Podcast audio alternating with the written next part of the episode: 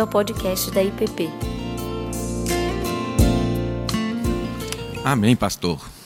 Recebo sua bênção, como recebi seu convite para que tivéssemos um culto de gratidão. É, e é muito legal. Você tem para cá, as pessoas chegaram muito mais cedo, prepararam tudo. Né? Pouca coisa, né? pouca gente, pouquíssima gente. A primeira vez que eu tive aqui, eu não escutava direito a música, por causa do som, etc. E tal. Hoje foi um, um doce, suave né, momento de canto tranquilo, podendo ouvir Pastor Tiago, podendo ouvir a Cláudia. Deus vai falando ao coração da gente. Né? Eu já disse isso aqui uma vez, né, que normalmente os cultos pagãos, né, eles invocam a sua divindade para que se faça presente. Né? E aqui o que a gente faz é o contrário. A gente invoca os crentes para que eles se estejam concentrados, focados, voltados para esse momento. Né? A gente se reúne em meio a uma pandemia, há um ano, há um ano que a gente aprendeu do pastor Ricardo de que quarentena e quaresma estão bem ligados. E nesse tempo a gente esperava que, esse, que, essa quarentena durasse 40 dias, ela já se estendeu. E agora, com esse recrudescimento aí, essa coisa toda, a gente às vezes tem a perspectiva de que vai demorar mais tempo ainda. Né? Mas é um tempo então de tristeza e de espanto, de dor e sofrimento, mas ao mesmo tempo é um momento de, de que Deus está agindo, que Deus está atuando. Nós vivemos esse momento debaixo da graça, debaixo da soberania e do cuidado de Deus. Né? Então a gente deve relembrar aquela mensagem antiga aquela invocação antiga que se fazia nas igrejas, né? E com ela eu convido você a se concentrar, olhar e meditar na palavra. Antigamente se dizia nas igrejas assim: corações ao alto. O nosso coração está em Deus. Essa é a ideia. O nosso coração deve se elevar, a nossa mente deve se elevar, as nossas orações devem se elevar. O nosso Deus misericordiosamente nos recebeu, nos chamou, nos tem para cá. Não é um momento em que estamos abandonados, sem rumo, sem direção, mas é um momento em que o nosso Deus Todo-Poderoso nos chama para estar com Ele para apresentar a Ele as nossas aflições, nossas necessidades e saber que Ele nos escuta. Senhor, fale conosco nessa noite, fale conosco nesse tempo em que vamos meditar na Tua palavra. Em nome de Teu Filho Jesus. Amém, Senhor. Daqui a duas semanas a gente vai celebrar o domingo de ressurreição. Semana que vem é domingo de ramos. Jesus entrou em Jerusalém, foi recebido de uma forma bem né, incrível até. E normalmente a gente usa nesses dias a, os evangelhos para meditar no que, que Deus estava fazendo, no que já estava acontecendo, nos acontecimentos de Jesus. E se você prestar atenção nesse texto, você vai ver que são momentos de muita tensão. Tensão pessoal, tensão espiritual, lutas espirituais, tensões políticas, né, aquelas brigas políticas ali, aquela tensão com os, os sacerdotes, né, com o governo. Né. E é interessante que, se você prestar atenção no texto bíblico, e eu sugiro que você gaste um tempo lendo esses capítulos. Se você pegar o Evangelho de Mateus, começa lá no capítulo 20, se você pegar o Evangelho de Marcos, no capítulo 10, se você pegar Lucas, no capítulo 18 de Lucas. Normalmente a gente lê João, né, do capítulo 12 de João em diante, e a gente. Mas esse momento né, de João é já, já na última semana, os últimos dias. É a quinta-feira do Lava Pés, né, e dali para frente né, a paixão da sexta-feira, a crucificação e a ressurreição no domingo. Mas se você pegar lá, né, em Mateus, por exemplo, 20, ele diz assim: Estando Jesus para subir a Jerusalém, chamou à parte os doze e em caminho lhes disse: Eis que subimos para Jerusalém, e o filho do homem será entregue aos principais sacerdotes e aos escribas. Eles o condenarão à morte e o entregarão aos gentios para ser escarnecido, açoitado e crucificado. Mas ao terceiro dia ressurgirá. É interessante que no domingo passado Caio conversou com a gente sobre a esperança e falou que essa esperança é uma esperança realista. Né? Temos uma boa noção da, da realidade. Essas palavras de Jesus mostram bem isso. Né? Se a partir da, do domingo que vem é a última semana, esse período agora seria o período antes da última semana, e Jesus estaria nessa, nessa viagem, nesse trajeto, dizendo para os discípulos: Estou indo para Jerusalém e lá eu vou morrer. Lá eu vou ser açoitado, lá eu vou ser crucificado. Ele não, não chega a dizer de crucificação aqui. Ah, não, fala crucificação, né? Escarnecido, açoitado e crucificado. Né? E os discípulos escutam isso. Isso gera tensão, isso gera dúvidas. Mas o que ele está querendo dizer com isso? Né? Não é agora que o reino vai vir, não é esse o momento em que né, Jesus vai entrar em Jerusalém e tudo que foi prometido lá desde Isaías vai acontecer. Né? Mas se a gente ler com atenção esses capítulos, a gente vai poder ver que Jesus sempre teve uma atitude bem realista diante da situação. Eu fico imaginando Jesus adolescente, enquanto os colegas discutiam o que, que eles seriam quando crescer, o que, que eles queriam fazer né? e Jesus quieto, sabendo para onde que ele iria quando ele crescesse. É interessante de que nesse caminho de Jesus para Jerusalém, Jesus ele é confrontado com coisas do cotidiano, coisas bem né, normais. É interessante que ele tem dois encontros significativos, né? um com o cego Bartimeu, ali no, na periferia de Jerusalém, né, longe da cidade, né, o cego oprimido, sofrido, sem a solução para o problema dele. E ao mesmo tempo ele encontra com Zaqueu, o publicano, né, o opressor, aquele que dominava, que tinha se entregado aos poderes, tinha se aliado ao governo romano. E a atitude de Jesus, tanto para um quanto para outro, é de acolhimento e salvação ele chama a conversão, tanto um como o outro. Ele olha o coração tanto de um como de outro. E ele traz salvação para um e para o outro. Ele abre os olhos dos dois. Eles se enxergam o pecado, Zaqueu enxerga o pecado. E Jesus é, opera a libertação dos dois. É interessante isso. Eu queria sugerir então que você gastasse um tempo nessas semanas olhando para esses capítulos, olhando atentamente para isso. O que, que Jesus está fazendo? Como que Jesus está agindo? Né? Quais são as pautas de Jesus nas semanas anterior à sua crucificação? Jesus ele se preocupa em ensinar no templo. Ele ia todas as manhãs para o templo, lá ele ensinava e à noite ele ia dormir no Monte das Oliveiras. Era lá que ele se recolhia. Né? A gente tem o texto em que ele orava no monte. E não foi só naquele dia em que soou sangue. Acho que nos outros dias todos ele tinha um tempo de oração.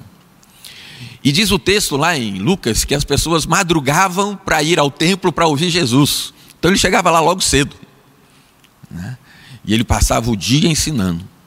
E nesse tempo ele era é, confrontado, armavam contra ele, colocavam ele em xeque, colocavam ele, né? Como é que é? O que, você diz disso? Né? Para quem que eu. Olha, está vendo aqui? Eu pago imposto, não pago imposto? Né? Eu socorro, não socorro? Como é que é isso? Tem ressurreição, não tem ressurreição? Quando tem ressurreição, com quem que vai ficar a esposa do sétimo marido? Não sei o que, aquela coisa toda, toda querendo armar uma história para Jesus. E Jesus reage ensinando fielmente a palavra em todos esses momentos. E é interessante uma passagem que me chama muito a atenção, em que meio desse conflito todo, e em meio desse conflito pessoal de quem sabe daqui a poucos dias vou estar pendurado no madeiro, ele é capaz de perceber uma viúva no templo entregando duas moedinhas. E ele usa daquele momento para ensinar os discípulos. Jesus, no meio da tensão, da proximidade da morte, do sacrifício, ao qual, se ele pudesse, ele pedia ao Pai que fizesse passar, ele é capaz de olhar para a viúva, que eu acho que ninguém mais deve ter visto ela lá. Os discípulos a viram porque Jesus chamou a atenção. E ele percebe o gesto dela, percebe o coração dela. E é olhando para o coração que Jesus falou com Bartimeu.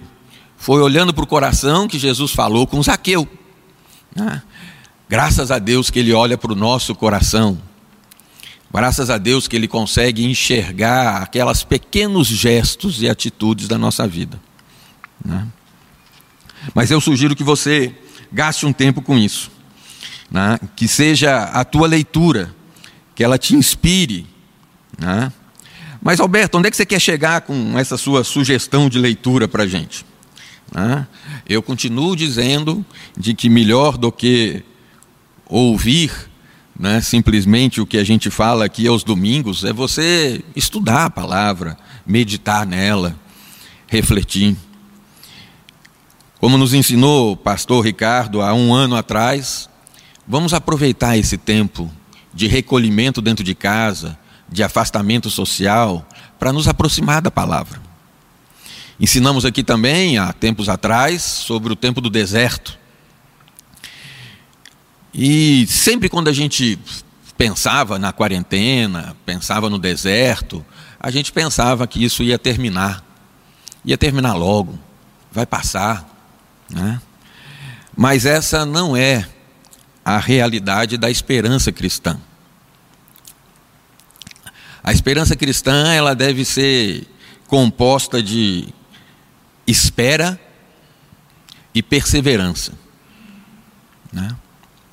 Daí até para fazer uma combinação de palavras e dizer que essas coisas estão junto na palavra esperança, né? mas sem forçar a barra. Né? A esperança cristã, diferentemente do que se oferece por aí pelo mundo, ela é extremamente realista, como disse o Caio no domingo passado. A gente usa de todos os meios que estão ao nosso alcance para ter uma boa visão da realidade. Nós precisamos dessa visão. Qualquer outra coisa que diga para a gente que a situação está bem, que as coisas vão dar certo, é enganosa. Jesus Cristo tinha claro que quando ele pegou o caminho para Jerusalém, ele ia ser acusado, condenado, ele ia ser atacado, açoitado, humilhado, ferido e crucificado. Mas ele continua obedientemente nesse caminho, porque ele sabe que vai ressuscitar ao terceiro dia lá desde Isaías, né? essa semana eu tive que ler Isaías de novo, e aí lá em Isaías 8 diz o seguinte: Isaías falando: Esperarei no Senhor, que esconde o seu rosto da casa de Jacó, e a ele aguardarei. Esperarei no Senhor, que esconde seu rosto da casa de Judá da casa de Jacó. Eu nunca consigo ler direito. E a ele aguardarei. É interessante essa atitude de Isaías e é interessante que essa é a atitude de Jesus. Jesus, daqui a um tempo, vamos lembrar disso, quando pendurado no madeiro, vai clamar, dizendo ao Pai: Por que, que me abandonaste? Deus calou, Deus virou o rosto, Deus virou o rosto da casa de Jacó, mas eu esperarei no Senhor. A nossa esperança é capaz de reconhecer de que estamos em tempos de pandemia, de sofrimento, de dores e tristeza, mas nós esperamos no Senhor. A gente não espera que os homens nos deem uma solução para o problema, que se resolva. Né? A gente espera em Jesus. A gente espera pela volta do nosso Senhor Jesus. E é porque a gente espera por Jesus que a nossa esperança e a nossa expectativa é uma ela é ativa no sentido de que vamos em frente porque temos o que fazer. Temos a quem socorrer. Precisamos cuidar do necessitado, do órfão, da viúva, do estrangeiro. Precisamos descobrir quem é que está doente, como é que a gente pode socorrer essas pessoas. Nós sabemos que não está em nós o poder de resolver esses problemas, mas é porque o nosso Senhor prometeu, a gente vai. Mas a gente não vai numa ação doida, numa ação produtivista, numa ação eficiente até. Temos que ser eficientes. A gente vai numa ação fiel de obediência ao nosso Senhor, que falou para cuidar do necessitado. a gente gasta tempo nessa espera orando, orando ao Senhor, orando pelo necessitado, orando pelas nossas angústias, apresentando ao Senhor a nossa realidade. Não tem jeito de você vivenciar, experimentar a esperança cristã sem a oração. A oração é a teimosa afirmação nossa diante de Deus: eu aguardarei. Eu não tenho do Senhor uma resposta clara agora.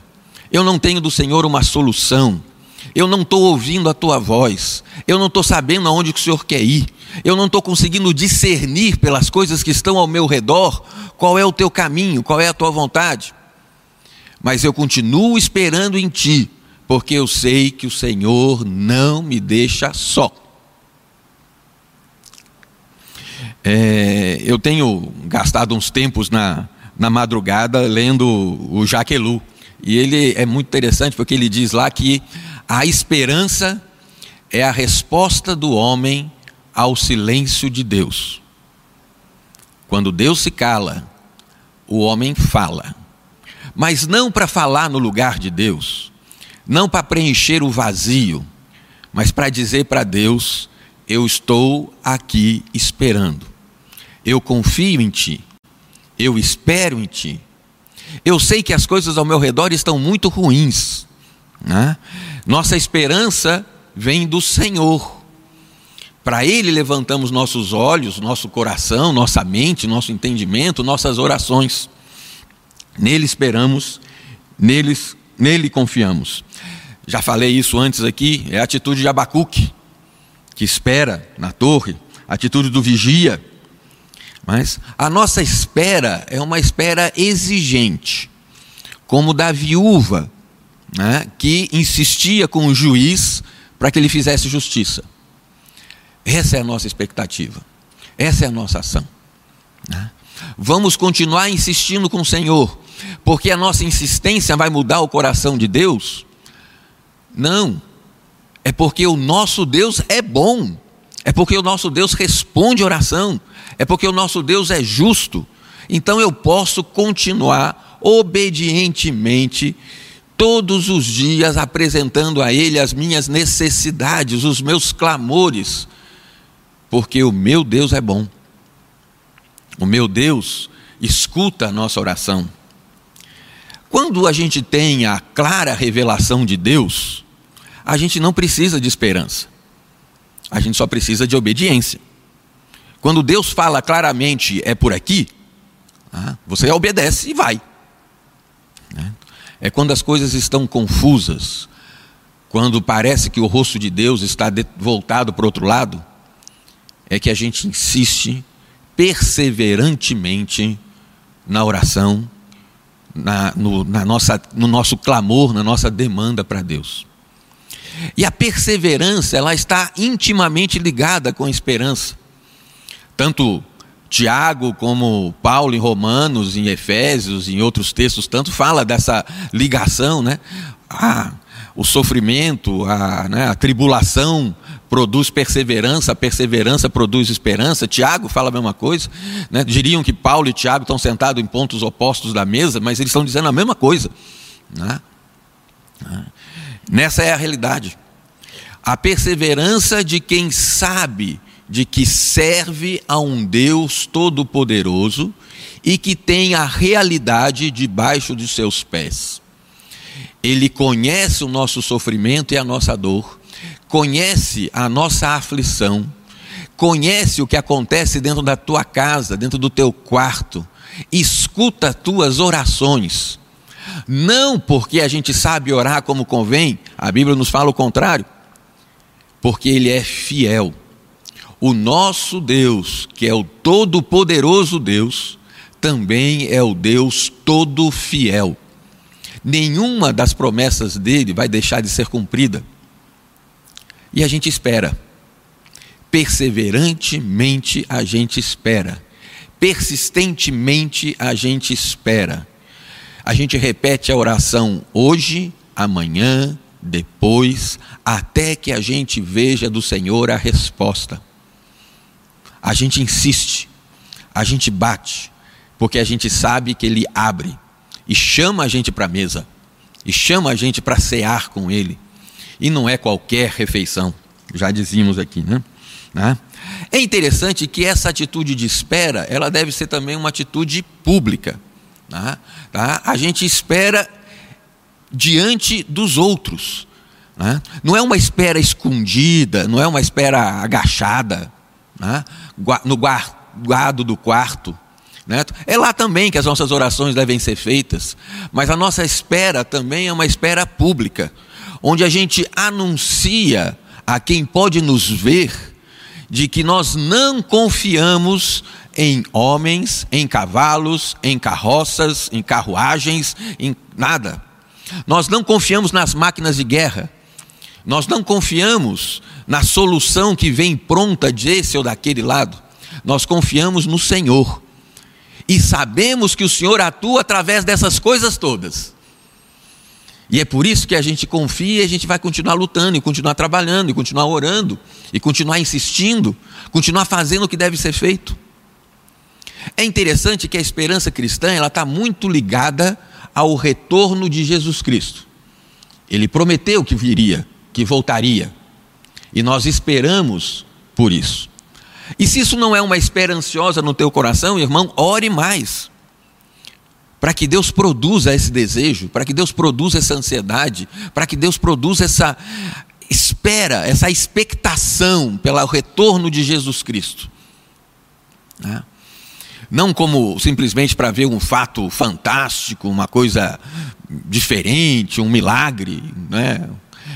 Diferente, não mas porque a gente confia de que quando ele voltar, realmente todo o mal será derrotado, a morte será completamente vencida, a doença será completamente apagada. Né? Nós confiamos nessa ação de Deus, nessa promessa, e nós esperamos por isso. Nós confiamos nisso. E por isso nós trabalhamos e por isso nós cuidamos do necessitado. E por isso nós vamos em direção ao que precisa de socorro. Porque nós sabemos que Deus vai atuar, que Deus vai socorrer. E de repente pode até usar da gente para isso. Vamos agir, vamos fazer, vamos buscar. Mas a nossa busca não é uma busca baseada na nossa competência ou tentando encontrar a nossa eficiência, a nossa eficácia nós não temos garantia de nada disso. E não está baseado nisso. Está baseado unicamente no fato de que o nosso Senhor vive e reina. Daqui a duas semanas celebraremos a ressurreição. E junto com a ressurreição, a certeza do cumprimento final de que Deus vai estabelecer completamente o reino dele. Vai haver paz, vamos ver a nova Jerusalém, não como se fosse simplesmente um fato, um gesto, um lugar, mas uma realidade da transformação da nossa realidade atual pela ação salvadora, libertadora de Deus. É porque nós confiamos nisso, é que nós acreditamos que nossas orações são respondidas, que os milagres acontecem. É por isso que a gente continua insistindo para ver conversões, conversão daquele que está longe do Senhor, arrependimento, mudança. Nós acreditamos nisso e nós seguimos fielmente nisso. Não é porque a gente vê ao final do dia a resposta da oração da manhã. Mas é porque a gente sabe ao final do dia que nós passamos o dia debaixo da graça e da boa mão do Senhor, debaixo da soberania do nosso Deus, debaixo do cuidado do nosso Deus. Ele zelou por nós, ele agiu por nós, e ele está agindo e atuando nessa realidade que está ao nosso redor. São tempos difíceis, são tempos de tristeza, são tempos de dores, mas são tempos debaixo do manto da graça e da soberania do nosso Senhor. Né? Nós esperamos em Jesus o estabelecimento do seu reino. Nós esperamos em Jesus né, na obediência, na insistência. Né? A esperança cristã, a nossa atitude de perseverar na oração, de ter um olhar realista, de insistir diante de Deus, de esperar a vinda do reino, nada mais é do que uma escolha nossa de dizer: Senhor, seguiremos a Ti. Nós confiamos na Tua palavra, nós recebemos a Tua palavra e nós seguiremos a Ti. Né?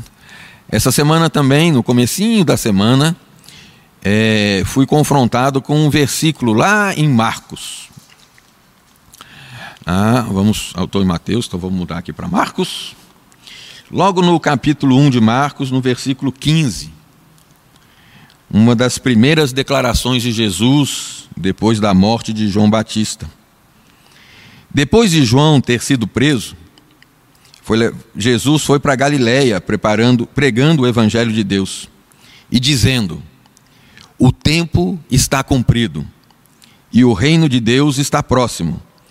Arrependei-vos e crede no evangelho. Que essa mensagem nos ajude nesse tempo de espera pelo domingo da ressurreição, pela volta do nosso Senhor, a permanecermos firmes, fiéis né, obedientes na oração, na intercessão, no cuidado, pra, cuidado para com o próximo, cuidado para com o necessitado. Que Deus nos abençoe. Amém. Você acabou de ouvir o podcast da IPP. Para saber mais, acesse nossa página em www.ippdf.com.br.